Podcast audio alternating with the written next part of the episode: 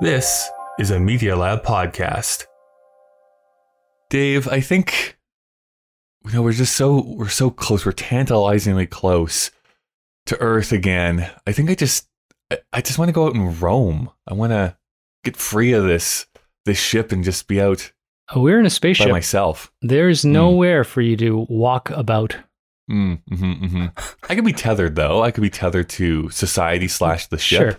Yeah, if you trust me to actually tether you to something. But, you know, hold on to this rope and uh, take that long walk and we'll see Did what you- happens. Did you dye your hair blonde and dress up as a schoolboy? This is really getting really weird in the last few weeks of being on this ship with you. Now, apparently, this podcast is about Kyle's fetishes. So, Mm. good. Good. Well, that's not making the cut. on a rinky dink spaceship headed back to Earth, Kyle and Dave are stuck on board with an evil machine. This giant robot is forcing them to watch films it picks. If they don't obey, then it'll be the end of the world. Again. This is mostly Kyle's fault, but he's not going to face an apocalypse alone, especially not on this ship that seems to be held together with tape and imagination. This is Kyle and Dave versus the machine.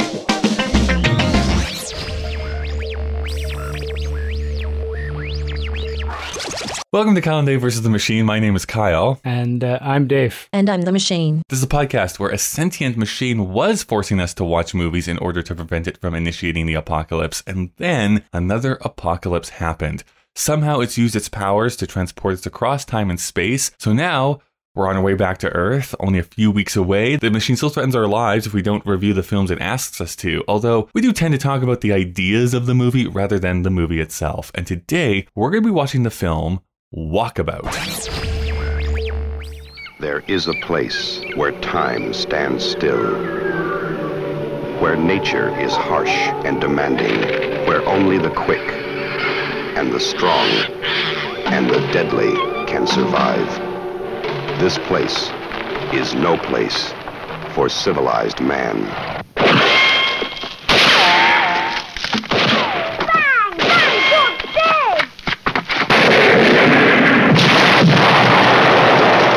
In this place, man is just another of God's creatures.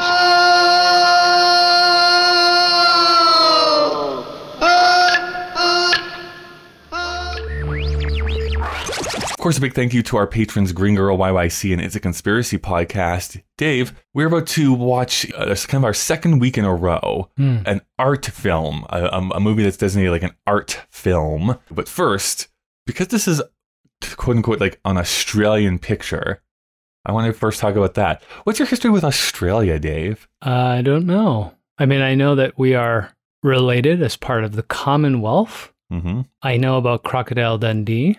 Yeah, that's probably my first introduction to them. There There's also the Simpsons episode where they go and visit Australia, which is Ah, the of my backwards toilet. Yeah, I remember. yeah, that high points. Yeah. Um, there are a lot Nicole of. Kidman, Guy Pearce. I was going to say a some lot of great Australian accent Hugh uh, Jackman. accents. Jesus, actresses and actors, talent that have crossed have over accents though. and taken over. Um, I know that I have often been confused between the Australian and New Zealand accents uh, because that's Cancelled. You're canceled now. Dave. What else? Um, oh, I know that is a country that was uh, colonized to become a By uh, criminals. Yeah. pot of criminals, right? And that they have a rampant history of xenophobia working Hmm. into the 1980s, I believe. For example, did you know, Kyle, that if you're Australian and you married a non Australian, your wife would, or husband would not be allowed in the country, even after marriage? Whoa. Yeah. That's wild. So uh, that I think was into the 80s or something. That is, it's a very strange history. It's not like the uh, fastest beer drinking country that we associate with today. They have a pretty rough past through the warring periods. I mean, who doesn't? People aren't nice during war. I mean, yeah, I mean, we can pull open Canada's history if we really want to about Ah, abuses Canada's of the Gross. Aboriginal population that lives here. Well, I mean, they interned uh, Japanese. We uh, we have a lot. We have a government here in Alberta that has referenced Nazis in their healthcare program. So uh, we're doing Mm. real well over here in Wow, I Alberta. didn't know uh, we're going to get political on this episode. Uh, anything else? Didgeridoos? Kangaroos? Didgeridoos Oh, and didgeridon'ts. and Yes, they I've written a have- treatise. For whatever reason, I'll never go there because they have the deadliest fucking weirdest animals. Oh, that was that's what I wanted to open up with. One of the other big things, of course, I know about Australia from people that I know that live there. Uh, the Everything memes that go around you. the internet, like Yeah. everything is going to kill you. Yeah. Every plant, every spider, every animal, it's there to kill you. Strange. And and they have the marsupials and all those weird animals. Well, like what is a weird, just that, like, strange you- place? You know how there's like the funny little customs that Canadians have that for some reason Americans make fun of us, like we take our shoes off at the door and blah blah blah. There's those kind of weird things. Who wears their that we do. shoes indoors? Fucking savages. Go to California and watch people never take off their shoes. Gross. I just watched a movie. What I can't remember what movie it was, where that was a plot point where it was weird that the kid wanted the parents to take off their shoes when they got home. I'm Oh like, what, God. what do you? ta- well, this obviously is taking place in America because I don't understand why this is weird. I always thought it was an Asian thing, but it turns out it's because we have snow. Yeah, that's that's basically it. The the other, uh, but that was what I was leading up to is that some people that I've met that live in Australia, it's just a thing that's just second nature to them. Like before they go to bed, they whip all their sheets to make sure there's no spiders, Spiders and snakes. that are going to kill you in there. Same with shoes; they always dump them out, make sure that there's nothing in there before they put them on. So it's yeah, just get used to it. I guess. Everything can kill you there. It's crazy. Also, have you seen the uh, what is it? Platypus and their weird Yeah, star. It's like my star penis? favorite, my favorite It's animal, creepy. the platypus. They have a lot of weird stuff over there, and uh, The platypus, or as I like to call it, God's little joke. ninety percent of the land is uh, you can't live there. I don't Mhm. know. It's a strange place, but Strange a lot of. Canadians want to live there because Correct. it's hot. the I just pulled up the, on on the internet here like best Australian films is what I just typed into Okay, Google. I'm ready. Of course, Crocodile Dundee is like up there. is that Um, actually? That's not actually an Australian film, though. no? I'm Okay. pretty sure that is a Hollywood film. Yeah. It- Paul Hogan is Australian, but Yeah, yeah. Have you seen the movie Australia? Oh, with uh, Nicole Kidman Nicole and Kidman, uh, Hugh Hugh Jackman. Jackman. Mm, Yeah. No. I went to the movie theater to watch Ah, that. How'd movie. that go? It's not good. Yeah. it's not a good movie. Although I do like Baz Luhrmann's other stuff. So, Mhm. I- uh, Priscilla, Queen of the Desert. Have you ever seen that? Uh, am I mixing? Is Uh, that the Patrick big- Swayze one? No, I'm mixing that up with a Uh, different. No. no, no, it's Guy Pearce is in Okay. that in, in this Okay. one. Yeah, I'm mixing it up. Uh, No. but uh, kind of a seminal work of queer cinema. Yeah, uh, drag Priscilla queens. Queen of the Yeah. Desert. The Hunter. I have no idea what this The movie is. Hunter. Has No. Willem Dafoe in it apparently. Oh, A all Cry in the Dark. Do you know A Cry in the Dark? No. That's a Dingo Ate My Baby. That's the Meryl Streep movie. That a Dingo Ate My Baby. Mm. That's that movie. Nah. It's a nothing. full Seinfeld episode about that. Wow. Animal Kingdom. Have you seen Animal Kingdom? Oh yes, the That's a uh, rough- rough family movie, uh, too. gangster thing. Yeah, Yes, I like that. It was uh, I, well, I liked it when I watched it. I was probably in my third twenties. What is that? Two thousand something. Yeah. And then they made a TV show, which I couldn't watch. Yeah. Yeah. And then lastly, uh, Strictly Ballroom, which is Oh, a movie that's a I've always movie. meant to watch. Oh, That- it's that's a great movie. But I've never seen it because I love Oh. Baz Luhrmann. It's the only one I've never seen of his movies. I I used to actually own that on DVD. I wonder if it would hold up because it's so old. But I've been was a great told it does. Like it just if you lock into the dancing, the dancing is still great to Yeah, yeah, actually yeah. watch. That was a fun movie. So you know, I'm not completely ignorant. Just right. eighty percent ignorant. This movie that we're watching, Walkabout, is directed by Nicholas Roeg. I'm pretty sure I'm pronouncing his last name correctly. Nicholas Roeg. Rig. What's your history with M- Mr. Nicholas Roeg? Well, I didn't think I had one, but uh, Mm. apparently I do. Um, You do. Yeah, yeah. I'm trying. It's just trying to figure out. So I think for us, I, I don't want to speak for you, but honestly, I think for us, the biggest touch point for kids that grew up in the 90s is going to be The Witches, Right. Right? The Roald Dahl adaptation, not the new one with uh, that uh, Zemeckis made, but Right. the previous one, because it has a terrifying, terrifying witch transformation there that scarred me as a kid. Plus, it, they turn into mice, and that was also like my deepest fear. I was gonna say, I could I not would imagine be anything them- worse. Yeah, I was like, I thought it'd be the rats, but uh, apparently it was the CGI or practical effects. Practical Mhm. effects at the time. If you're a horror fan, Don't Look Now, which would have been the movie he made after this, is considered like one of the seminal entries of, of horror filmmaking. Um, and then the other big one is probably The Man Who Fell to Earth, the Mhm. David Bowie film. Mhm. Is he directed that? Yeah. So, Good. Good for him. or maybe maybe you're interested in um, Erotic Tales Volume Three. Apparently, I should be because that's His, uh, where we've been. His last few years were not, let's say, uh, auteur driven. Hey, you gotta you gotta pay off the loans, Kyle. hmm You gotta pay those loans off. I'm sure that was a big hit. There was a money shot. Let's just put it that way. But uh, Yikes. but yeah, uh, sorry, I cut you off. What is what is your history with David Ro- or Nicholas Roeg? No, that's about it. I uh, I was trying. I think when I was reading up, I think he was a cinematographer Mhm. for some bigger films for a little For bit. David Lean, yeah. Yeah. For like Lawrence of Arabia. Oh, no, sorry. No, he got kicked off. He was he was second unit director for Lawrence of Arabia and Doctor Zhivago. Well, he and got kicked off. Zhivago, right? Yeah. Yeah. Or he Okay. left. There's conflicting reports about whether he left or was kicked off, but regardless. And then Fahrenheit 451. yeah, he was a cinematographer for many, many years before he became a director. Yeah, I That's wouldn't. right. I wouldn't have known him as a cinematographer. I mean, who can name a cinematographer, Kyle? I know like two, Yeah. but yes. I mean, that's unfortunate because they do a lot of the visual work that we've come to love so much. But Mhm. um, yeah, but when I was briefly looking at those, I was like, oh, I recognize two of these. So good, good for me. yeah. Yeah, The Witches is definitely the big, big touch point for me. Um, so this is, I, I think this is only going to be the second movie I'll have watched of his. Mhm. So I'm excited. I'm excited for that. Kyle, what's your relationship with the didgeridoo? Well, you don't just ask someone that. Have you ever blown one? I have not. I have been in person, watched somebody Oh, perform with the didgeridoo, Oh, and that's that's really cool. cool to actually watch them perform it. It's very similar, not in sound or anything like that, but I've but like how bagpipes work because you have to have the constant air going through them, even as you're taking a gulp of breath. There's always air kind of Mhm. going through it. Yeah, it's, it's a weird sounding instrument, but I kind of I kind of like it I, for uh, people who can actually perform it well. when you hear one, you know it's one. Oh yeah. Yeah. All right, good. Let's see this here then, Dave. Let's didgeridoo go Uh, no, didgeridoo don't. To the ad read segment. Didgeridoo don't Oh. do that. Yeah. yeah. Yeah. Ugh. Okay. Well, I'm I, I- I am excited to talk about this. Let's do this. We'll go and thank some sponsors, and then when we return, we'll be talking all about the movie Walkabout.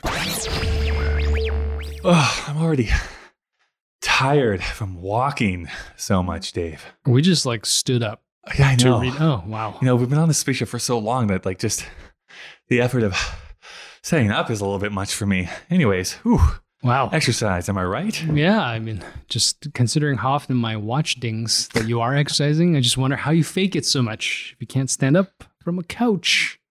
Uh, well, and Dave versus the Machine is a proud member of the Alberta Podcast Network, locally grown, community supported. The Alberta Podcast Network promotes and supports Alberta made podcasts and connects their audiences with Alberta based businesses and organizations. Mm, they do do that. You know, Dave, this week we're brought to people's ears. Wow. I was trying to Mm, no keep going, ten- keep going. trying to change Yeah, don't give that up. Don't give that up. Work with it. you know, with Pod Power, Dave, our Mold it. sponsors. Mold it into a message. Just work work that uh, tech shaft. Um, okay, with Pod Power, Dave, our sponsors are making it possible for us to amplify the voices of Albertans and Alberta podcasters. In this episode, the Edmonton Community Foundation is helping us give a Pod Power shout out to Book Women. You know about this show? Book women. No. Well, let me tell you about it. Uh, Book Women is a podcast about editing, publishing, and writing Indigenous stories. Mm. So it, it features three Métis librarians representing nations from across the homeland, and they aim to inspire Indigenous people to share their stories in whatever form that they enjoy. Uh, guests include Indigenous storytellers from diverse mediums like podcasting, burlesque, books, comics, social media, films, music, and everything in between. Which I can't possibly imagine anything else because No, that's a pretty good yeah, gamut of, put- of stuff there. They put everything. You can listen and find out more at bookwomenpodcast.ca. So if you want to check that out, which sounds pretty good. Good. Yeah. Did you did you hurt yourself? I think I just smashed my computer, but that's fine. Oh, I just kicked the chair. well, why don't I talk about ATB? hmm Because ATB cares, Kyle. Does it? They care about this message, anyways. Sorry, I, I script. I moved away from the script. I moved away from the script. Oh no. Uh, I thought this was like totally from the heart every time that you talked about just it. Just off the cuff. Off Yeah. the cuff. Uh, I'm just gonna. I'm gonna improvise this. At ATB, we make banking work for you. hmm How do they do that, Dave? Well, they offer both expert and practical advice in saving, budgeting, and paying off debt. Look at the uh, way it's cropping half the letters in my screen. As I said, paving off the debt. I need my debt paved. That'd be nice. Uh, and though your financial situation and the economy may change over time, you can be confident that your money is safe and secure with ATB. They, not we, because I don't have this history, they have a d- history of doing what's right for their clients, especially when times are tough. Because ATB was built to help Albertans. For more information, visit atb.com. Yeah, don't take financial advice from me. Dave, I am. Maybe you're gonna. Maybe you're gonna surprise me. I don't know. I'm pretty sure we're gearing up for another fight on this podcast. so, Because you thought it was the greatest movie you ever so seen. lay, lay, lay it on me. What did you think about David Roeg's Walkabout? I don't know. You know, you know what I was thinking while I was watching this? That because we've been watching such cynical and broken narratives this year, the whole time I was watching this movie, I was expecting something horrifying to happen. right. Yeah. Yeah. I was expecting her to be abused or people to die. I mean, we do see some very, um, I- if you want to call it graphic, but very visceral representations of nature and the cycle of life. But I think one of my problems watching this was that we are on a string of watching some brutal, brutal films.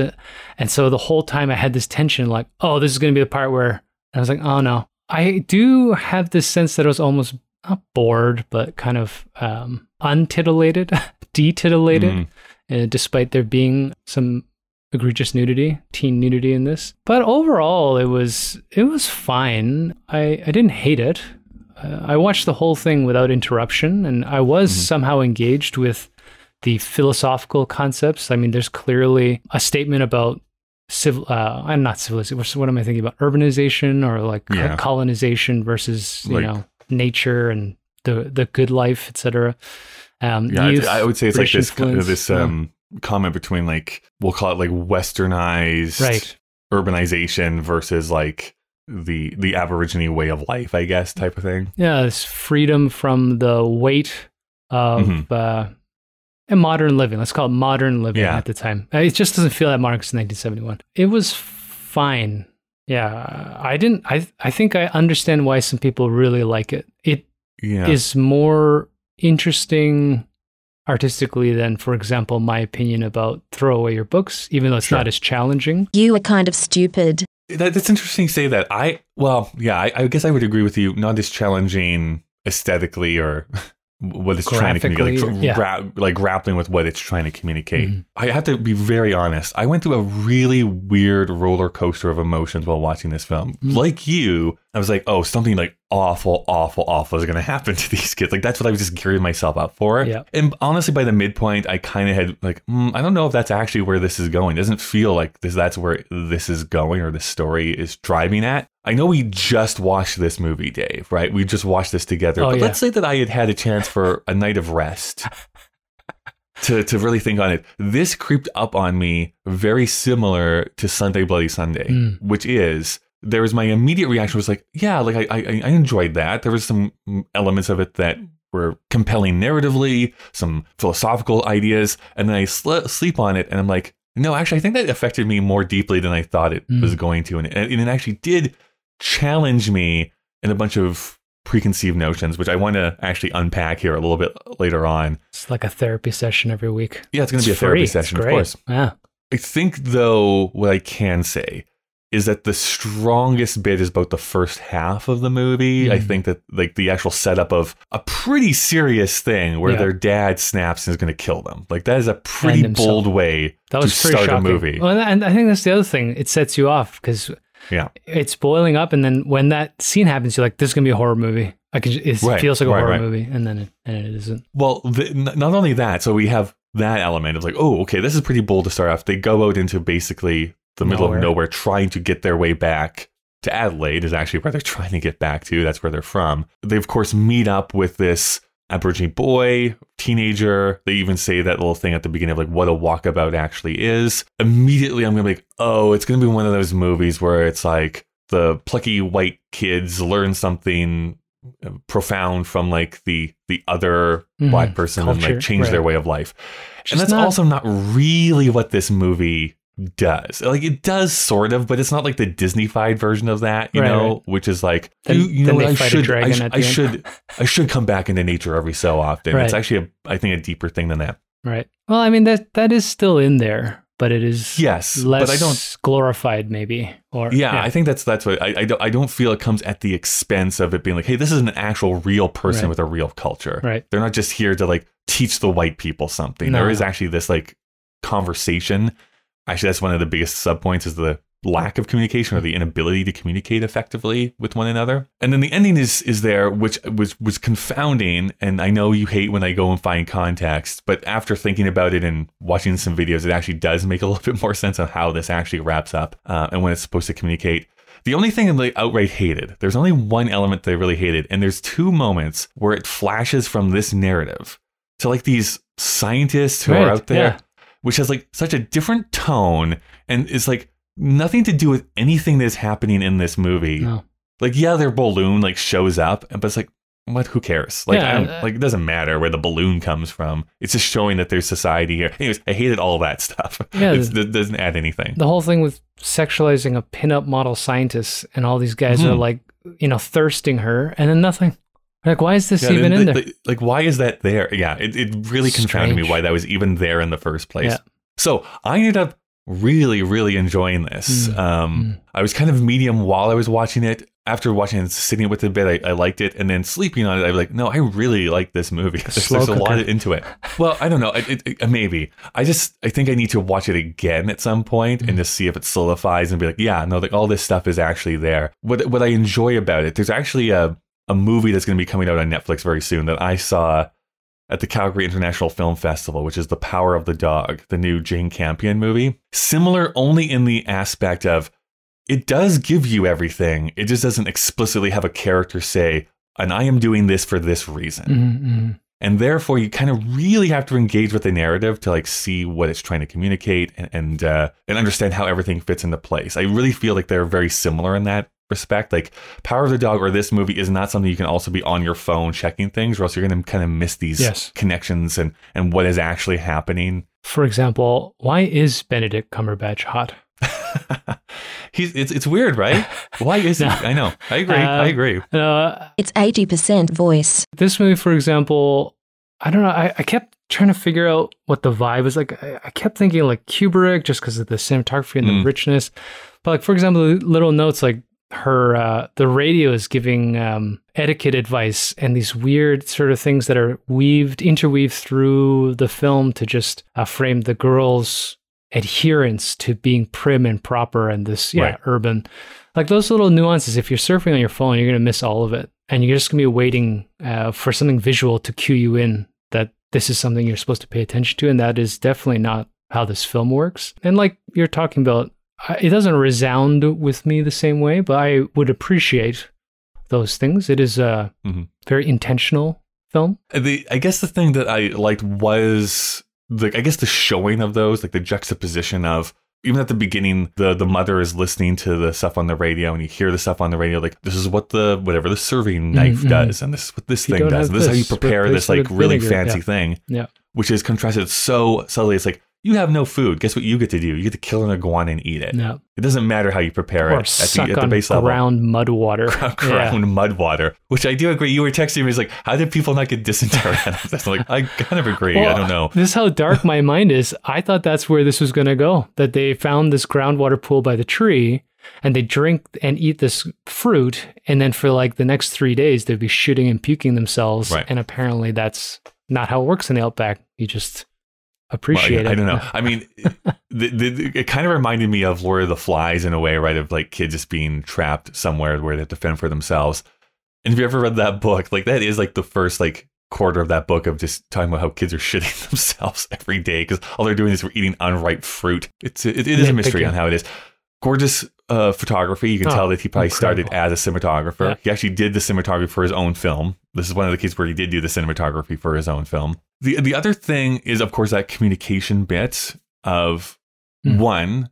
It's interesting how I find like her young brother is able to start to slowly understand like some of the words and phrases, and she never does. She tries to keep that like Separation. distance and separation from her, but uses him as like that communication tool. But there is also those those breakdowns, and specifically the ending. And this is the one that I had to have a little bit of help understanding exactly what was going on.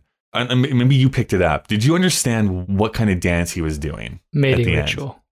Exactly. Yeah. Yeah. So I didn't really pick up on Oh, that 100%. So there's two things that happen there at the end, of course. There is him going on another hunt, which, by the way, I don't think you need that much meat to survive. like he's killed a lot of so stuff. So many. They they killed so many animals for this movie. I know. It's, unbelievable. remarkable. And you watch the whole thing. You watch them gutting actual Yeah. animals. You watch them actually spearing animals. You watch them survive some of the wounds, and they chase them down. It's unbelievable. I, I- but I respected that a little bit. Again, this is like my little soapbox. My dad gets on this soapbox all the time too. Growing up on a farm, which is like, yeah, when you live your life and you just go and buy some hamburger Mhm. from the grocery store, it is very different than when it's like, this Go is how cut- you get that Yeah. hamburger, yeah.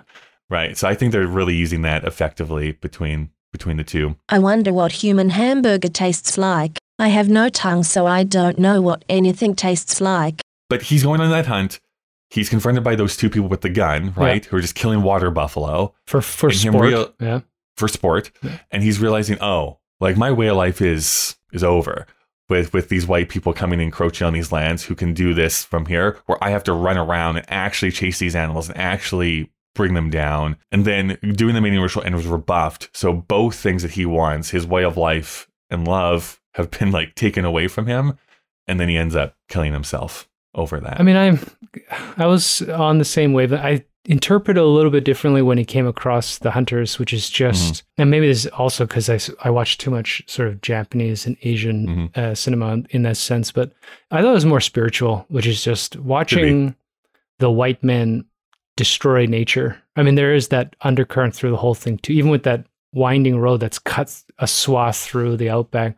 Right. Um, it's such a stark image. You know, it's not very forward. The derelict town that just exists, even though nobody Mhm. lives there. That he was more just spiritually broken because uh, I, I agree with you. I just don't. I didn't feel like he had um, that character was projecting that much that his way of life was over. More just like what a brutal thing to witness. That it wasn't about the nature feeding them. They were just leaving these Leaving animals there, to yeah. just die in the fucking field. And I think that was shown too with him lying in the, bones. I mean, I, Yeah, that seems yeah. metaphysical, like a uh, like an allegory. Not that he actually assembled actually thousands yeah, i of bones. agree Uh, but when he came out, yeah, it was clearly a mating ritual for me because he does. It's like a bird. He does like uh, the Mhm. thing, and then they show the two faces. At first, he looks a little aggressive, and then at the end, he's looking hopeful. I did like that throughout the film. The girl is herself wrestling between the two things. Like she is trying to maintain her training as a proper female or whatever that means in the western culture but she's attracted to him. She almost lets herself slip into this world. And at the that moment where she's got to make a decision which is am i going to uh, sleep with this dude and start a family here or do i need to really get back to the comfort that i miss she does this thing i don't know if it's intentional but even her reaction keeps flipping back and forth like at first there's definitely fear because it's fucking creepy to have a guy appear in a Right. window dressed up as a skeleton with feathers and dancing. But they spend a lot of time there. so you're saying i should not do that on my second date I don't know if you're agile enough to appear at every window Okay. and trap a person.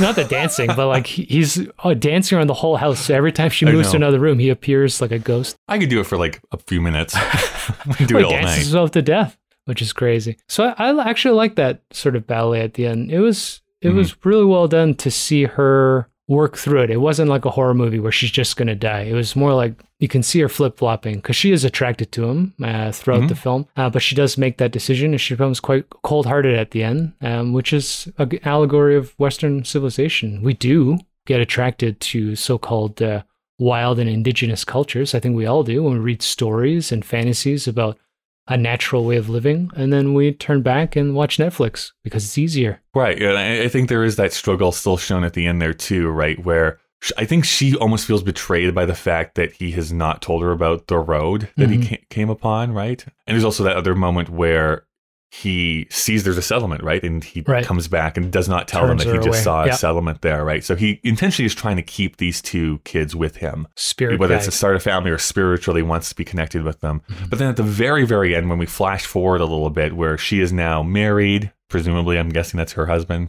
Well, the whole time I w- I didn't even know that they were brother and sister. I, I thought Hmm. she was like his nanny, and I thought that was the boy, and they'd become married at the end. It only it was Oh, only don't- after I was reading up on it, I was like, oh, it's actually like it could have been both for me, but I just had trouble. I think it was at the beginning there were some shots where the dad is looking at her, and I was worried that it was going to be one of these sexualization things, so I got confused. Right. But anyways, keep going. Yeah, Um, I was just gonna say, like, really, how this movie truly ends is her hearing about his promotion Could and his some dreary, like, we're Yeah. gonna be able to move and we have more money, and she's just like, is this really? Is this really what it's all about? Is that all that the rest of my life is going to be? Is like the next promotion, the next step up, the next Mhm. meal that I have to prepare. And there is that wistfulness of going back, like, well, it was a little bit easier when it was all I had to do was figure out, like, what am I going to eat today? Mhm. when it's only when it's that focus, in a way, yeah, great.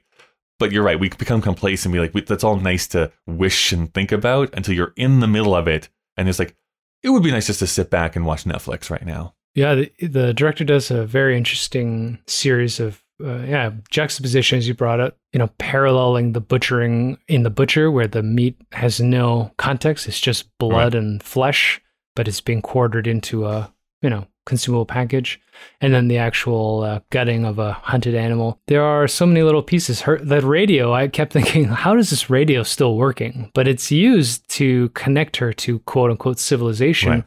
when there are also moments where she's caught up. I mean, the skinny dipping scene, you know what's fascinating about that? We have five minutes of full nudity, Yeah. but it is not pornographic somehow.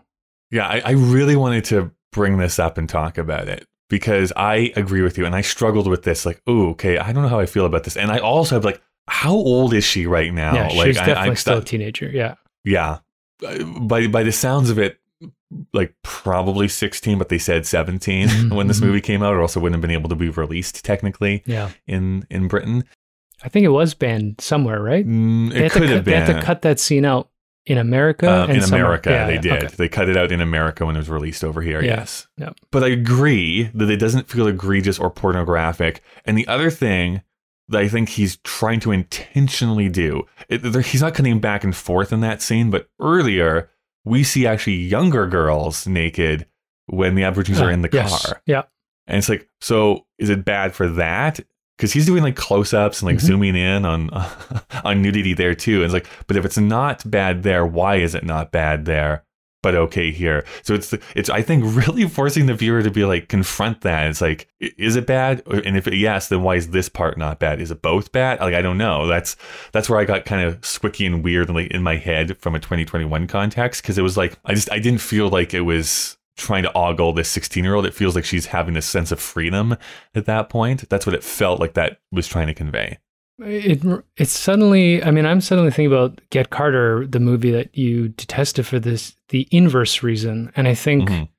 maybe again I'm I read too much into Get Carter's um, premise, but I think it was the same idea for me, which is exactly as you bring it up to force the viewer to ask themselves that question. You know, when we see the Aborigines in the burnt car, how they treat the corpse, how they interact with Western technology. Are we supposed to look at this from, you know, the colonial lens of National Geographic? Like these are objects, these are animals, so I'm not physically attracted to them. And then we have the white skinned, naked teenager girl swimming in this pool, then all of a sudden I'm aroused. You, you have to like really decide for yourself where you land on that spectrum. And at the very end, when all three of them are naked in the pool and we see, you know, the boys are not wearing clothes, it shows for me that the intent from the director was not to sexualize this person. You know, we actually talked about that a lot in 1971, which is uh, all of these creatives and artists are wrestling with all of these problems. It's not just sex, it's violence, racism. In last week's episode, bestiality, and, you know, all Mhm. this kind of shit. Um, we've seen it with drugs, we've seen it with prostitution. There seems to be that older uh, more intellectual discourse of I don't want to tell you what's right or wrong. You need to look at this and decide for yourself where you lie on the spectrum. Uh, and it is fascinating in that regard. This is a thoughtful movie. Yeah, it's uh, yeah, yeah. Hmm. Well, that's the, yeah. I, I I agree with it being a thoughtful movie. Like th- those types of scenes, even a decade before this, like straight up would not have happened. no, Um, definitely through the '60s into the '70s, European films were pushing the envelope. Because the uh, MPAA, or, uh, no, the uh, the ratings board had collapsed and the studios are collapsing at this point. Again, it's like this weird little vacuum where everyone is just rushing to be like, oh, let's just try everything we've been wanting to try and do, and some of it works, some of it doesn't. So it's yeah, this really interesting time. I think this is maybe the most thoughtful film that we've watched in regards to some of these ideas. Mm. Because the other thing too, like talking about the the Aborigines going through the car uh, and that scene is that initially when they when they prop up the dad's corpse into mm-hmm. the tree, like it almost looks grotesque, like they're like a scarecrow being, almost. Yeah, like a scarecrow almost. Yeah. Um, until you get to the end, and part of the reason why the young uh, Aborigine himself has put himself up in the tree is that the way that they quote unquote bury their dead is to hang from a tree. They don't want to actually be in the ground. put into the ground where the ants and everything else can can attack them, sort of thing. So I, that is actually a sign of respect that they're giving to the corpse that you mm. don't actually really, I think, understand. As a white audience member, I didn't understand uh, at the very beginning. You only kind of get that by by the end. Like, oh, mm interesting. That's what they're playing around with here.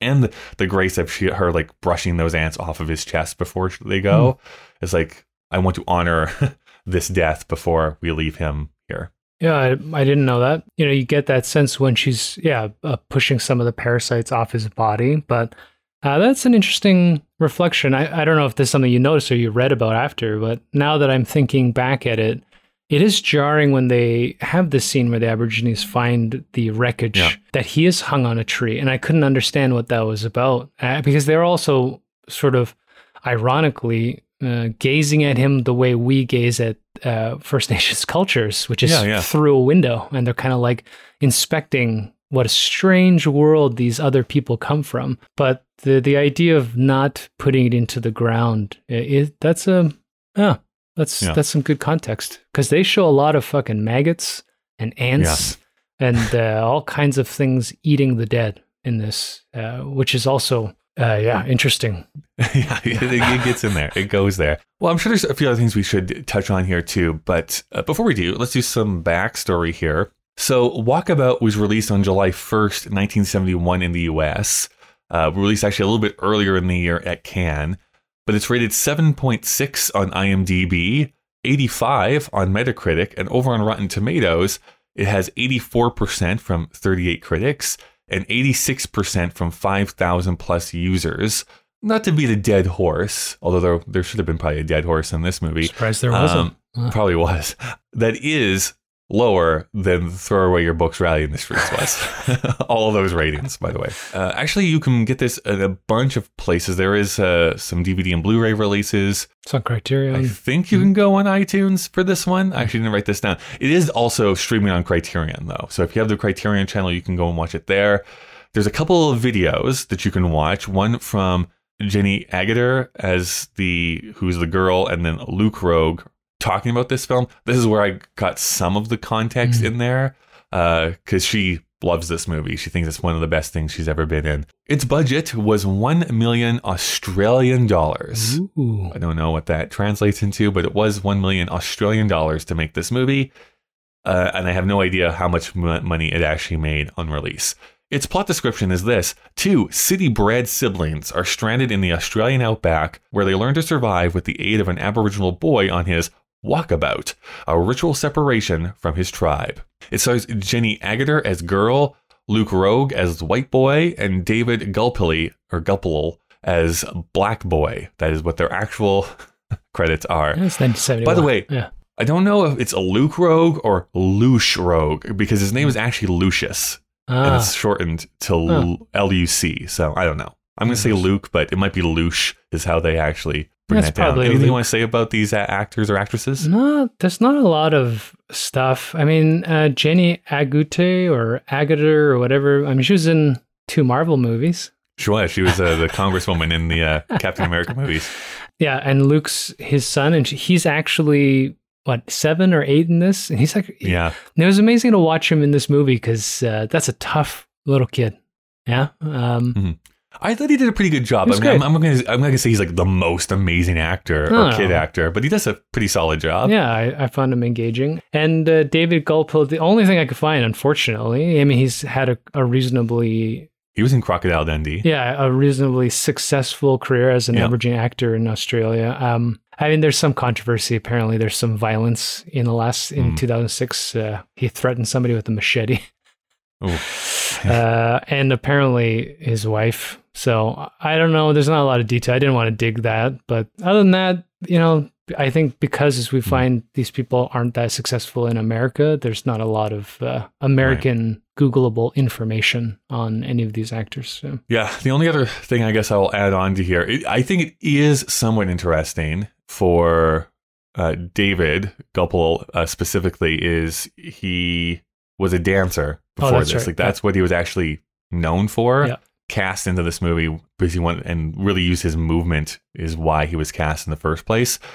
Luke or Luke Roeg didn't, I think, acted in one other thing besides this movie, but is known now as a movie producer. That's what he does.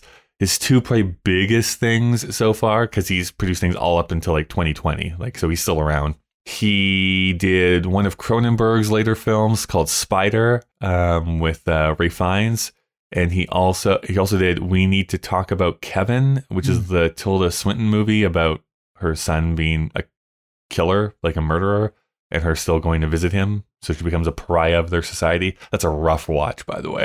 that that movie. Uh, so yeah, he's he's done some bigger things. Yeah, I know IMDb's got a big list of production credits, but Yeah. eh, I don't know much about him. By the way, the other weird thing.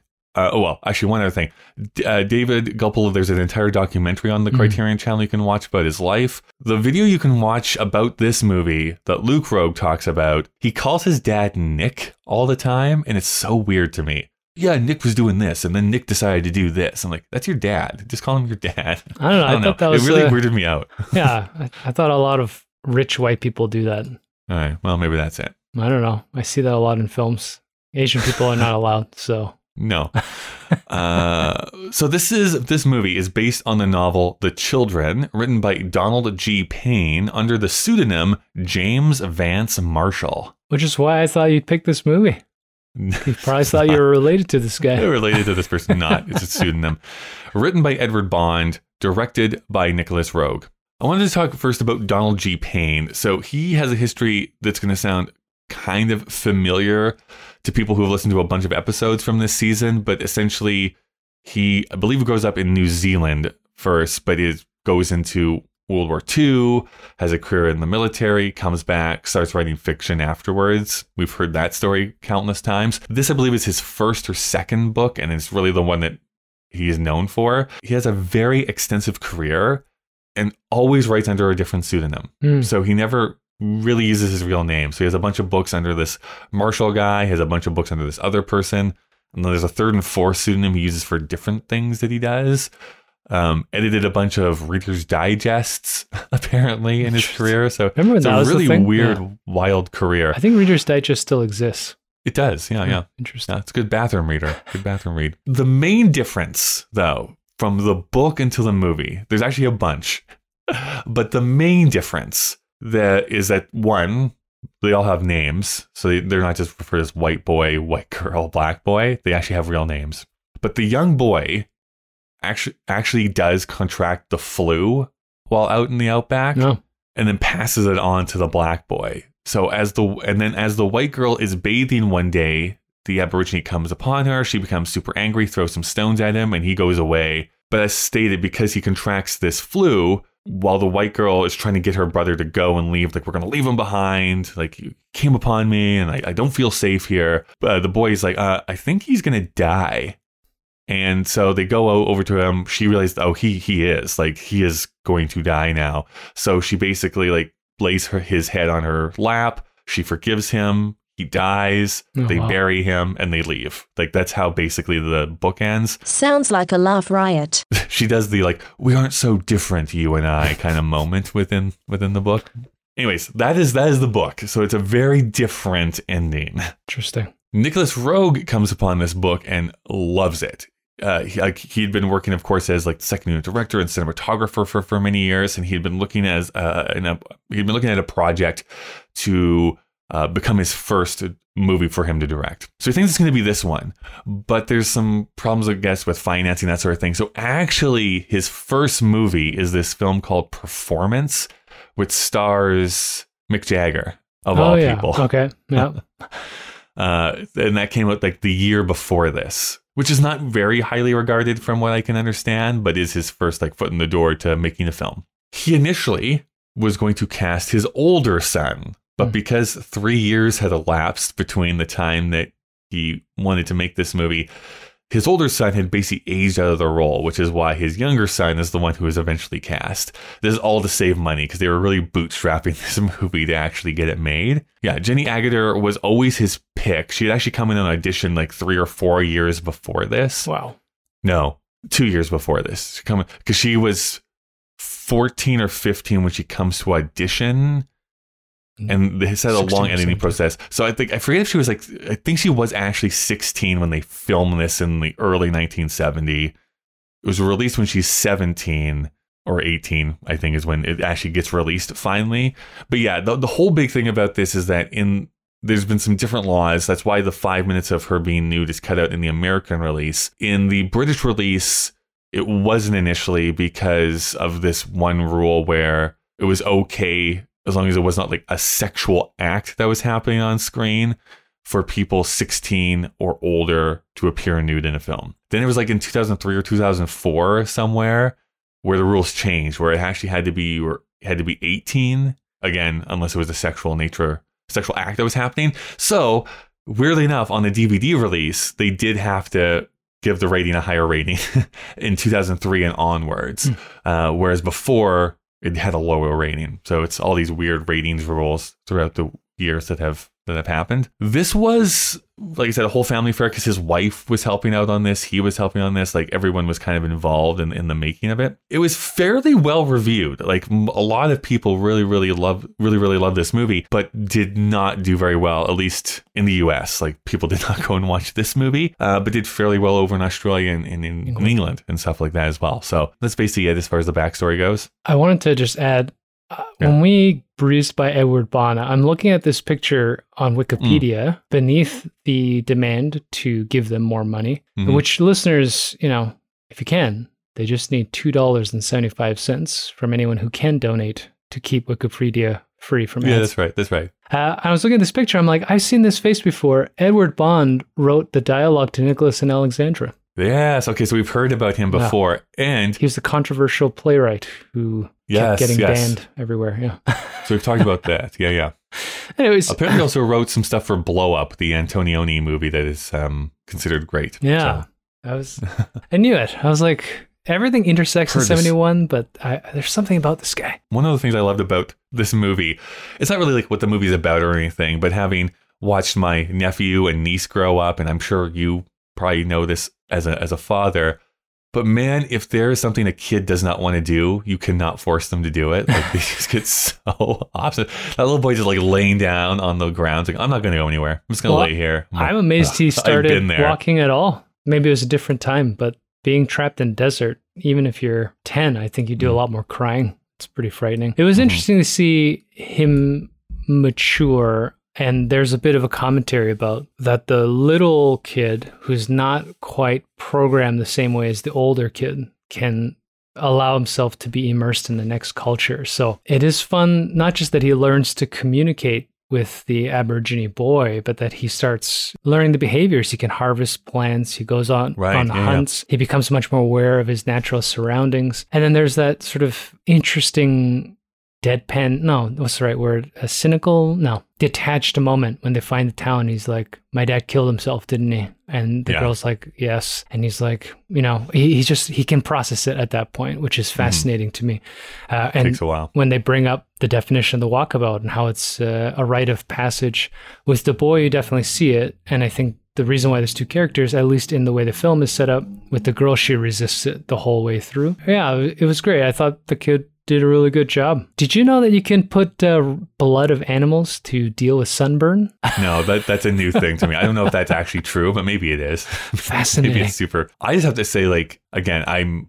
This is me as a white North American man totally overstepping my bounds probably, but like I just can't imagine throwing an entire kangaroo shank or an entire lizard onto fire. a fire and just getting it burned and charred. It's like, oh, this is gonna taste good.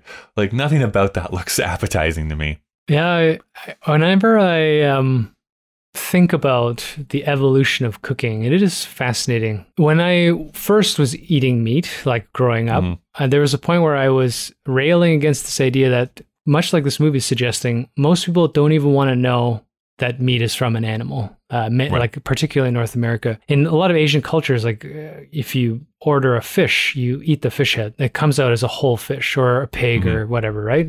Like I've eaten cow tongue and chicken feet and all these things that many, uh, like a vast sort of middling average, would find disgusting to even talk about. I think that there's something very interesting about, let's call it primal cooking, where if it's about nourishment and we're not worried about whether it's seasoned with the right amount of Yeah, fucking yeah. thyme or cumin, then it's really just about making edible so you don't shit yourself to death. Right. And throwing an entire animal into a on a spit makes sense, you know. I don't know if they take the fur off after or if the whole idea is to burn it off. Um, there's some scenes where what it is. when they're taking it up and it looks like it's still the heart's still beating inside the fucking thing. Yeah, Um, yeah. I don't know. I've eaten bug. I don't think I've ever eaten a lizard before, but I presume from what I read as jokes, it tastes like chicken because everything tastes like chicken, right, Kyle?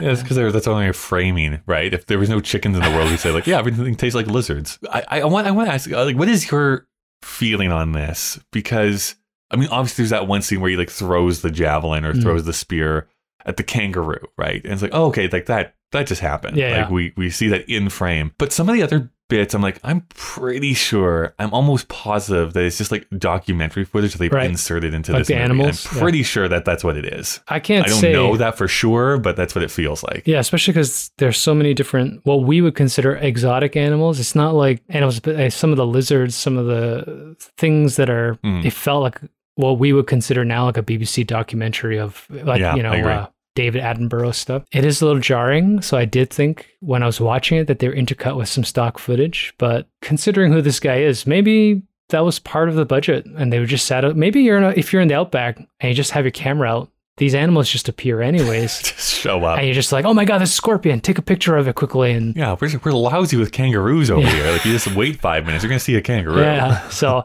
I don't know. By the way, have you had kangaroo before? No. I have. Oh, where? Yeah. So in my previous life, when I still worked for Apple Computers, have you heard of them? The Apple Computer Um. hmm. I'm running MS DOS. people.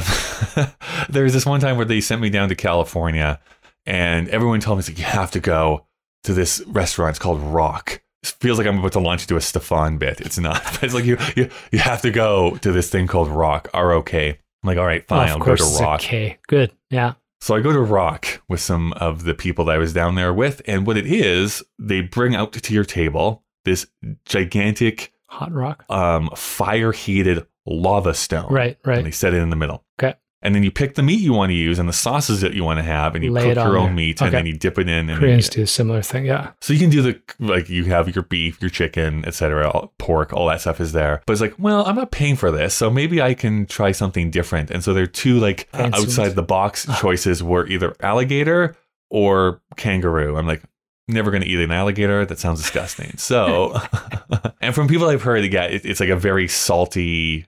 Fishy taste. I'm like, mm, it's not my thing, so I don't really want to. So I was like, I'll do, I'll do the kangaroo, uh, and they bring it out, and I, you know, I choked it down, and, Like a whole, ch- like a whole shank for an all. whole shank, actually, the whole leg. No, for me, it did not taste like chicken. It actually tasted kangaroo to me tastes like roast beef, but gamier. Like Mhm. um, Mm. like it's more into like the deer elk type of thing that I've also had. But like it's it's more close to roast beef in texture and taste. But I don't really like gamey meat, so I wasn't like a huge fan of it. Was like I did it once. I'm never gonna eat that Checked again. it off your bucket list. Yeah, Yeah. I'd imagine that. In, in Toronto, there was a burger place that had bison, and I've eaten. Yeah, when you eat a Mhm. rabbit or anything quote unquote wild, um, it has a different texture than a farm lot cow. Yeah. Um, I don't know. I uh, I wouldn't shy away from eating it, but uh, that was the other thing when you're watching the hunting and the killing for sport. It is a little jarring because, as we've talked about, 1971. Yeah, animals had no a shit about animals, right? You see so much animal death in this oh movie. Oh my god! But it says like you know all the other movies you've watched that have had animal death. We're gonna do that all combined and then quadruple that we're gonna just inside this it. movie. We're gonna we're gonna supersize. Um, but I think because the context is survival, it is actually not as brutal as you'd think. Like there's a difference Hmm. between you know someone kicking a, a rabbit or them suffocating a monkey in a lab versus Yeah. this guy like actually at least in on film uh, having to chase down a kangaroo or or um, have a tactic, you know, sneak, face the wrong way, and then suddenly turn Yeah. around. Like there's something about it that felt more You're natural. right though. There, there's something different than like I am watching someone actually hunt this animal and kill it with their hands versus the clinical like we're just going to gas this monkey to death. Well, like there's something very different between those two things and seeing them on screen. when you see the hunters doing the gun, I thought that was much more violent, you know, and there's Yeah. this buffalo and it just suddenly collapses and you can tell they actually shot this fucking buffalo. Yes, they did. And uh and there I were thought- at least two buffaloes that they killed. right. Yeah. And you're just like, oh wow, like it's it's different. Where you got this guy with a high powered rifle Right. sitting in his truck and uh, Versus like him literally trying to wrestle Yeah. that buffalo to the ground Yeah. that you just watched before. I'm like, yeah, I kind of respect that more than you going this from your car shooting it from 500 yards away. so there's that intentionality. Uh, however, uh you see a lot of them die. And if you're squeamish at all when they're slitting throats or pulling hearts out, that is Mhm. all depicted in this film. Uh, so there's a bit of a so trigger much of warning. that growing up. It's I'm, I'm so inoculated with that stuff. Yeah. Just blood pouring out of flesh. Mhm. So uh, consider this a warning. Uh, if you're listening to this podcast and you're thinking, oh, you know, I could take a walkabout, but uh, I don't like the sight of blood. This is not the take a for look you. about first, and then decide if you want to do the walkabout, and then uh, do a sit about Yeah, afterwards and seriously. uh, contemplate your feelings. One thing I don't want to blow past too much. The, something that, that uh, jumped into my mind as you were discussing the difference between the the boy and the girl. I think you're right. There's that resistance where it almost you get to an age, and there is really no turning back. Where like she's whatever, we'll just say 15 or supposed to be 15 in this movie.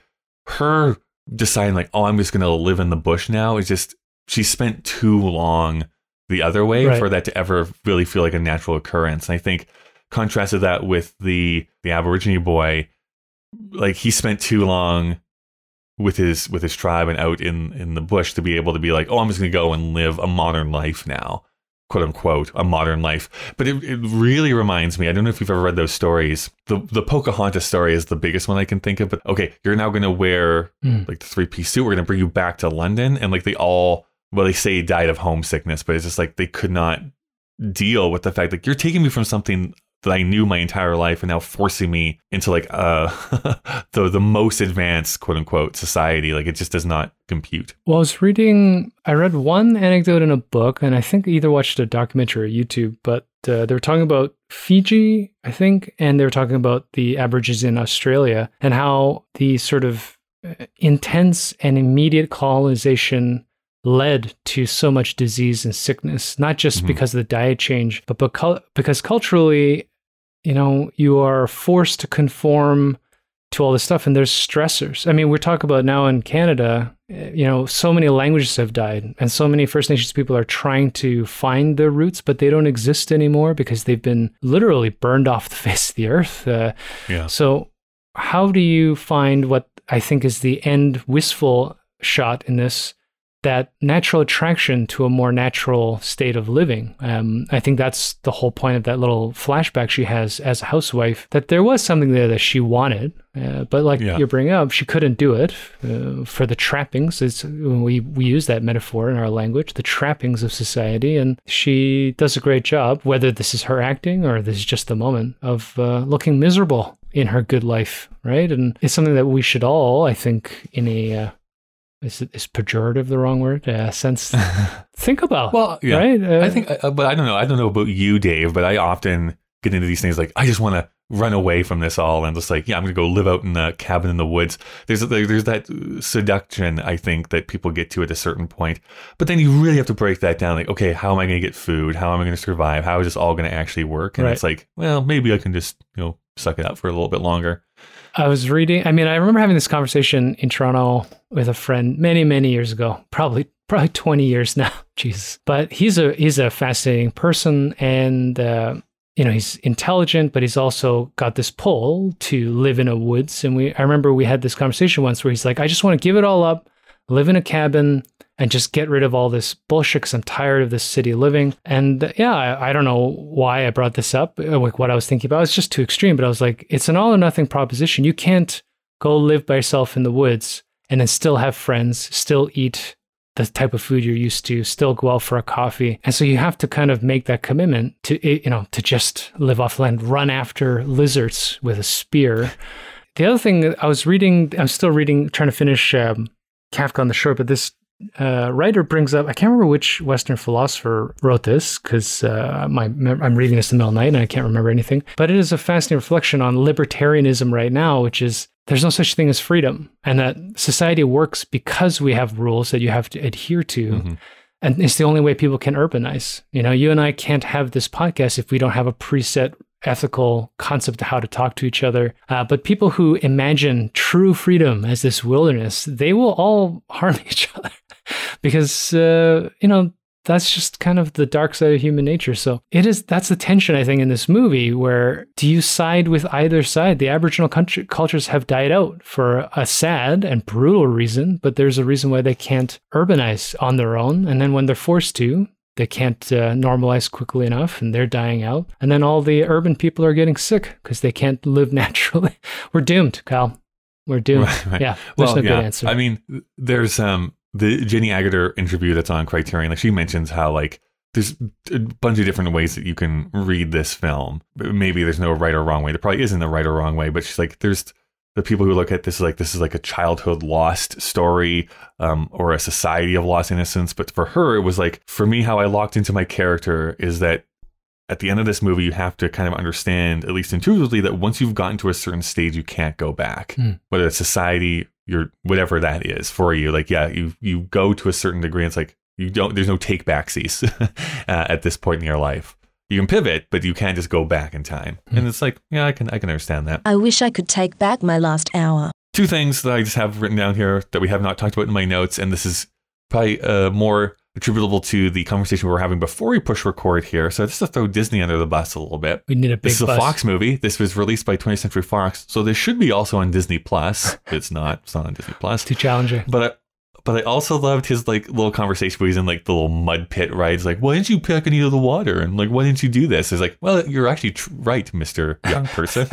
By the way, it's like I get that part of the reason is like the she's not been taught how to like survive out in the wilderness, mm. but there's also some things like mm, I feel like maybe you could have approached this a little bit better, uh, capture the water, save some of the fruit. Anyways, but he's like going to like the trouble with Batman and the Saints is that they always win, always and why do superheroes always win? I'm like, Thank you. I really want to make a video where like that starts off the video and then we like show a bunch of examples about exactly what he's talking mm, about. New podcast. The only other thing that I might just throw out there, uh, just it has nothing really to do with the movie, but um, I grew up in Toronto, as I always talk, but I knew some uh, Sri Lankan people and I've heard them speaking Tamil.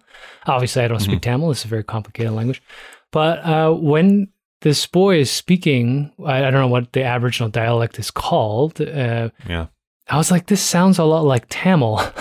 and then I Googled hmm. it, and there are uh, there are similarities between the two languages. Because I just kept thinking about that sort of Southern Asian land bridges. You know, there are a lot of theories about how the languages right. and cultures are coming in from Southeast Asia, and uh, how the Polynesian islands are all related to Taiwan and China, like over mm-hmm. ten like millennia, and not uh, politically, of course. So I thought that was interesting because there's a sense that there are certain pockets of a genetic growth that are separate from each other. And often uh, Australian ab- Aborigines are kind of con- considered much like Australian animals, like a very unique genetic makeup. You know, they seem to have this very isolationist, wandering tribe uh, feeling.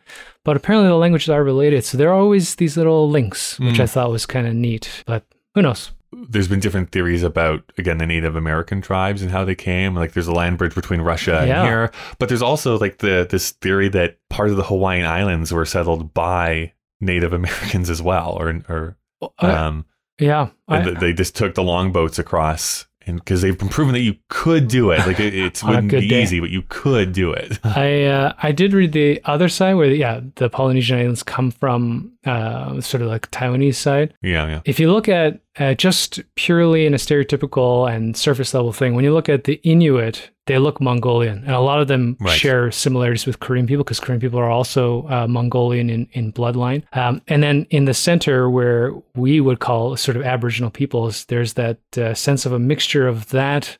And then the South American uh, Aboriginal Right. people who are have their own unique sort of chemistry, let's call it. So there, it's fascinating for the people that research that. They must just see these really cool mysteries because it's not a obviously uniform culture. Even the concept of No. everybody coming from Africa and Western Europe is fascinating to think about, and how over millennia these genetic changes happen. Um, never mind. You might say, you might say, Dave, we're not so different, you and I. oh, we're different. Yeah, we're. I don't want anything to do with you. No, I, I just, yeah. I just, it's one of my things. You know, there, there's those things that phrases that show up in like almost every movie. show up. I love it. I don't know what it is. Every time it comes like, we're not so different, you and I. It's like checklist, Yeah, yeah. right? I, you know, I'm starting to feel sadly like that's the problem with movies these days. There is a Mm-hmm. checklist, Kyle, and um, yeah. if they're, we're learning anything, I mean, it's not like 1971 is the only year they did this, but it didn't used to be like that. And people used to Right. actually take risks. As I was talking to Kyle off mic, I just watched uh, Shang-Chi. And it's hard to watch Marvel movies all of a sudden because we're standing in 1971 when people made movies to insult uh, conventions and uh, Yeah. and uh, what do you call it? or just try for something, right? Like, I'm. I'm still a Marvel fanboy in a way, but I have not enjoyed like their last five or six films very much. No. Basically, anything after Endgame, I've been kind of like, meh, whatever. And I know I'm probably maybe you and I are the only two who would even want this to happen. But part of me wants there to be a Marvel film where it like starts off and then it completely breaks, Breaks everything that you think it's supposed to do and be like, no, F you, like double fingers as they back out of the room and like and everyone would hate it and me and you would be like, best movie of the year. Great We'll- movie. We'll see. It was uh, Billy Jack, the superhero movie, and it was amazing. when you uh, watch the Eternals. Maybe that's why people hate it so much. We'll see. Maybe. I don't know. I, I um, doubt it, but we'll see. yeah, money, man, money and fear. People not wanting to break. Much like you know what? Maybe our culture is like this teenage girl in Mm-hmm. this movie. You know, we're just too set in our ways, and nobody Yeah. wants to take a walkabout. Go walkabout, people. It's fun. Yeah, do a walkabout. Where did he get all the paint to paint their bodies? Beautiful colors. Is that from I the know. Stones? I mean, they do I that. can't believe it because I can't. I wouldn't even be able to do that with a mirror. how how- how you would do that without one is like That's beyond one of me, my so. favorite things watching. Uh, yeah, I mean, they're all, again colonial lens, watching through National Geographic and everything. But when you see art uh, in these what we consider tribal settings, and they're so beautiful and geometric and colorful, this is the movie where I started thinking like it's just three kids in this desert drinking mud water through a reed and a straw, and all of a sudden he's The doing good old days, right? Dave? yeah, he's doing these elaborate cave paintings and drawing on their bodies with these beautiful colors. And I'm like, where did those colors come from? I know nothing about surviving without the internet, Kyle. Uh, Mhm. If you can't Google it, it doesn't exist. We're done here. Well, uh, the machine has said that we have to wrap this up. So first off, let's do our critics' choice, our critics' corner. What do I call this? Uh, critical appraisal. Who cares? Um, we're going to do critics' choice. uh, right. We have Roger Ebert. Pauline Kael did review this movie, but I could not actually find her review, unfortunately. So um, we're to going to do something really book. different. But here's Yeah. what Roger Ebert. He gave this a four out of four stars. Ooh. I thought it Um, was always although- five stars in those days. Four to four. Interesting. Um, he did a four star system in his newspaper, and he just kept that up. Um, although, uh, very famously, he said he hated having to give stars in the first place. He said you should read my review instead of focusing on the stars. All that right, it." all right. Take it easy, Anyways. Mr. Ebert. He gave four to four stars, and he says the movie. Oh, and this I should also point out this was actually done like about two decades after the movie Oh, came okay. out. Okay. This review. The movie is not the heartwarming story of how the girl and her brother are lost in the outback and survive because of the knowledge of the resourceful Aborigine. It is about how all three are still lost at the end of the film, more lost than before because now they are lost inside themselves instead of merely adrift in the world. The film is deeply pessimistic. It suggests that we all develop specific skills and talents in response to our environment, but cannot easily function across a broader range. It is not that the girl cannot appreciate nature or that the boy cannot function outside his training. It is that all of us are captives of environment and programming, that there is a wide range of experiment and experience that remains forever invisible to us because it falls in the spectrum we simply cannot see. Eloquent. Any response there? I, I zoned out, but I think he liked it. Yeah. He said he said big words, so he's probably right. Great. he said big words. I don't know how to do it. Yeah, um, I didn't bring my thesaurus. This dinosaur, right? Uh, basically, but I think his biggest thing here, which I like, is that what part of this is what we were mentioning for some of these characters. It's not that they could never have done this. It's just the simple fact that how they were brought up, where they're living, they can't go back to a time where they can learn this new stuff. Uh, they're never going to understand the other person because they've lived such different lives for like the last 16 years. well, I don't know how to start a fire out of principle. Billy Joel does though, so we should ask him. I can't fashion a spear out of wood. I wouldn't know you could drink mud water. I don't know. So I'm, gonna, I'm going on to Letterboxd here because we see his effusiveness here. This is from user Mr. Bally High, Mm, uh, who gave this two stars. okay. Two stars out of five. Um, I'm not going to read the whole thing, but the first paragraph is I've never been able to really connect with Nick Roeg's body of work. To me, his films all appear self important and self indulgent, narratively and visually disjointed, uninterested in telling an actual story. The actors and dialogue always seem secondary and do little or nothing to advance whatever obscure point he's trying to make. He deals strictly in visual flash and shock.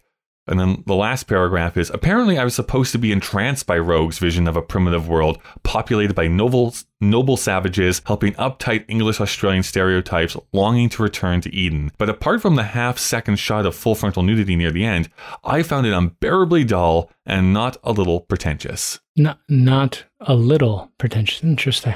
Much like uh, every review I've tried to read on Letterboxd. All right, Mr. Anti Letterboxd, though, all of a sudden. Jesus Christ. no, it's because I started reading some of these reviews, and I'm like, my God, people really have a hard on for trying to sound like they read books. Yeah, I know. There, there, there is part of that. I mean, maybe I fall into that too a little bit, but there, there is some. Well, I've read some of your reviews, and whether I agree or not, at least they're under 2,000 words.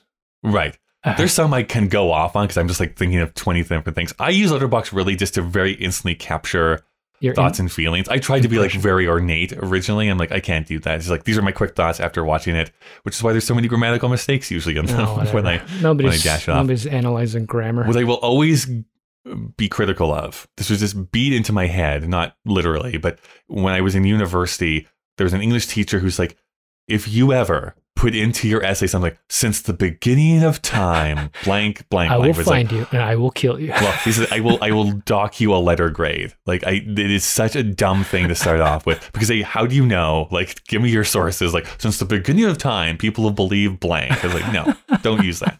but I see it all the time in reviews. Like, since the beginning of film, we've all agreed upon this fact. I'm like, oh, have we? wow. Who said that? When, when has this been a thing? I have a Anyways. particular set of skills. Well, I'm sure we'll get some uh, letters here, but uh, that is I would like a letter, me- right? Instead of a comment on YouTube. It would be nice something letter. in the in the post. Imagine that though. You this beautiful letter in like beautiful Script, parchment yeah. wrapped up in this like ornate Wax- gold envelope wax with seal. like wax Yeah. sealed. You open it up and it's like "fuck you." Love Be- Billy Jack. But Love it- Billy Jack. perfect, you know, cal- Yeah. calligraphic. Calligraphy. Yeah. Yeah. Someone do that, please. Please, I'm gonna roundhouse kick you, idiots. I'm going to put this foot in your face. Well, I don't remember Um, so that is what Dave and I thought. What do you think? You can send any feed. Oh, wait, sorry. oh, Before we get oh, there, right. We got to rate it. uh, we Yeah. should answer the question: Do we think this holds up and is it still culturally relevant? What do you think, Dave? Oh man, I, yeah, I think I have to go with a moderate yes and yes. I mean, I I think the cinematography is Mhm. enough that it's viewable. It's a good restoration. It's uh, quite Yeah. striking. That's what I, I was going to say. That I would love to go and see like the restoration print on a big screen. I think Yeah. the photography would look even better Yeah. in that in that regard. Uh, oh, a quick note on that. Uh, he used a fisheye lens, which is great. Yeah, there's some ultra wide. There was that one shot of the little kid like walking towards the tree, Yeah, yeah. which I thought was beautiful. That's but it's like super ultra Yeah, wide. yeah, Yeah. Fisheye lens, and then uh, like we like what was missing in Red Sun, uh, the use of a panoramic lens is beautiful. Yeah. Every time it's like, oh, Nicolas Roeg should have made Red Sun. Yeah. Then it would have been better. Uh, what a missed opportunity.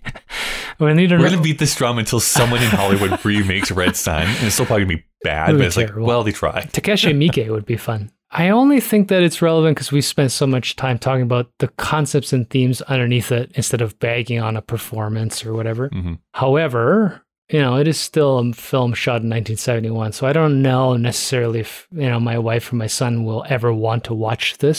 So it, you know, cultural relevance. But should it be great. your wife and son, or should it be culture at large, Dave? But that's the thing, you know, what? Where's the microcosm? Since the beginning Yeah, of time, true. Kyle, I think that uh, no, I I Yeah, think I- yes. I- These I actually think I'm there with you though. Like I'm yes, I do think it holds up for what it's trying to do. Is it still culturally relevant? The only relevance really is uh, Nicolas Roeg specifically because you'll see uh, in his in the, even in his write up like the two big directors are Steven Soderbergh and um, Christopher, Christopher Nolan. Nolan. Yeah. Uh, credit him specifically. I'll be like his work influences what I am doing.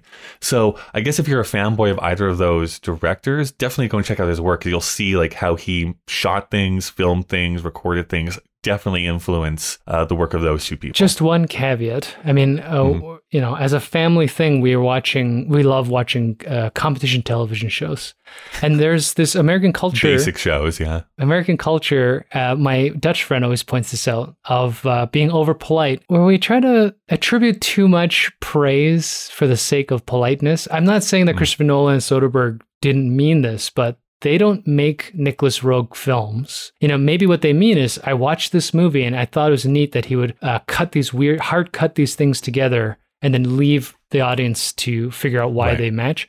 But I wouldn't say that if you liked Inception, that you can watch this film. I don't know. Don't you remember in Inception where they got that kangaroo? I think that that's a pretty clear. Watching Ocean's Eleven, and you're like, you know what? I could really watch uh, some uh, documentary footage of a lizard. You know, I, I, I don't know. Um, but at any rate, uh, Uh, but enough about Julia Roberts. Dun, dun, dun, dun, dun. All right. that is what Dave and I thought. What do you think? You can send any feedback to Colin Dave at vsthemachine at gmail.com. You can also find us on Twitter or Instagram with the handle KDVSTM. You can also go over to YouTube and search for Colin Dave versus the Machine to see videos on Monday where we react to trailers and Friday where we kind of do a brief overview of the movie that week. If you want to see the entire list of films we watched and the ratings we've given, you can go over to Dave's favorite website, Letterboxd. Letterboxd.com I slash don't mind the aggregate scores. Just don't read the reviews. letterboxd.com slash KDVSTM. And if you want to support us monetarily so that we can continue doing this podcast and not usher in the second apocalypse, you can go to our Patreon page. There is a link in the show notes of this episode. You can support for as low as $1 per month. Something that you can do for absolutely free is to leave a rating and review on whatever app you use for podcasts. Let's get to the rating of this movie. Dave, out of five, what would you give Walkabout? I don't know. Now I'm confused. Uh, I I think I was going to give it a three, but I think after our talk, I will go up to three point five. The only reason I won't go any higher is that I'm still.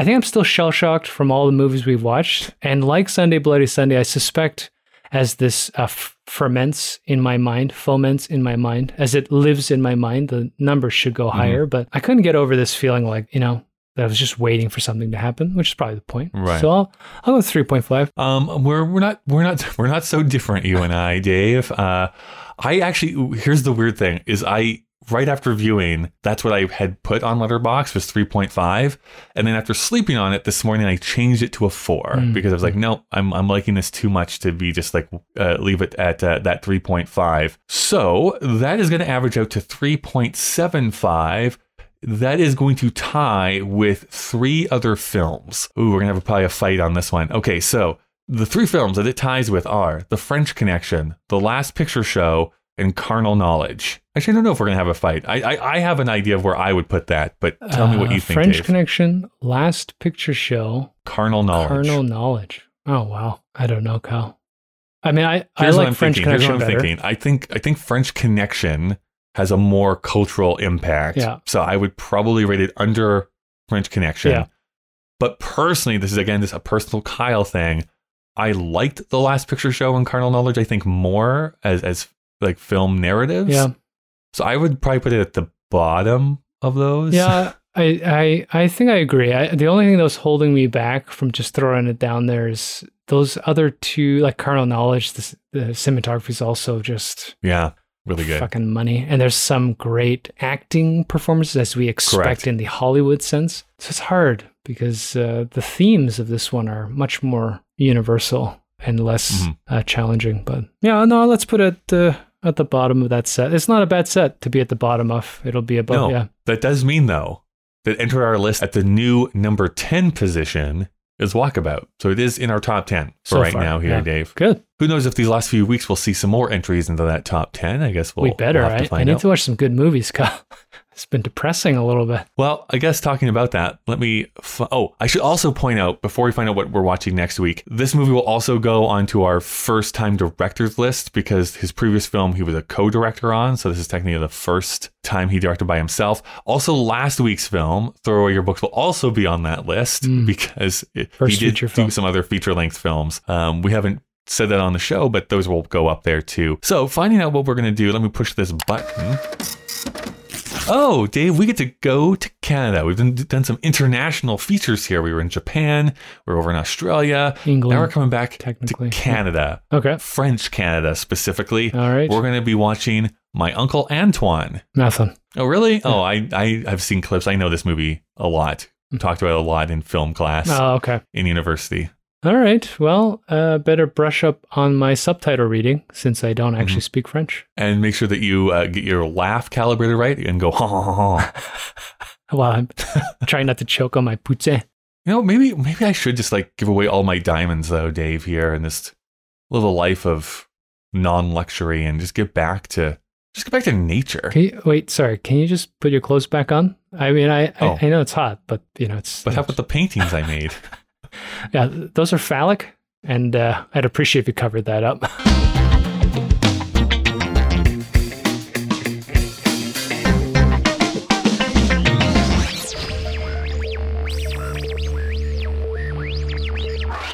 You are kind of stupid.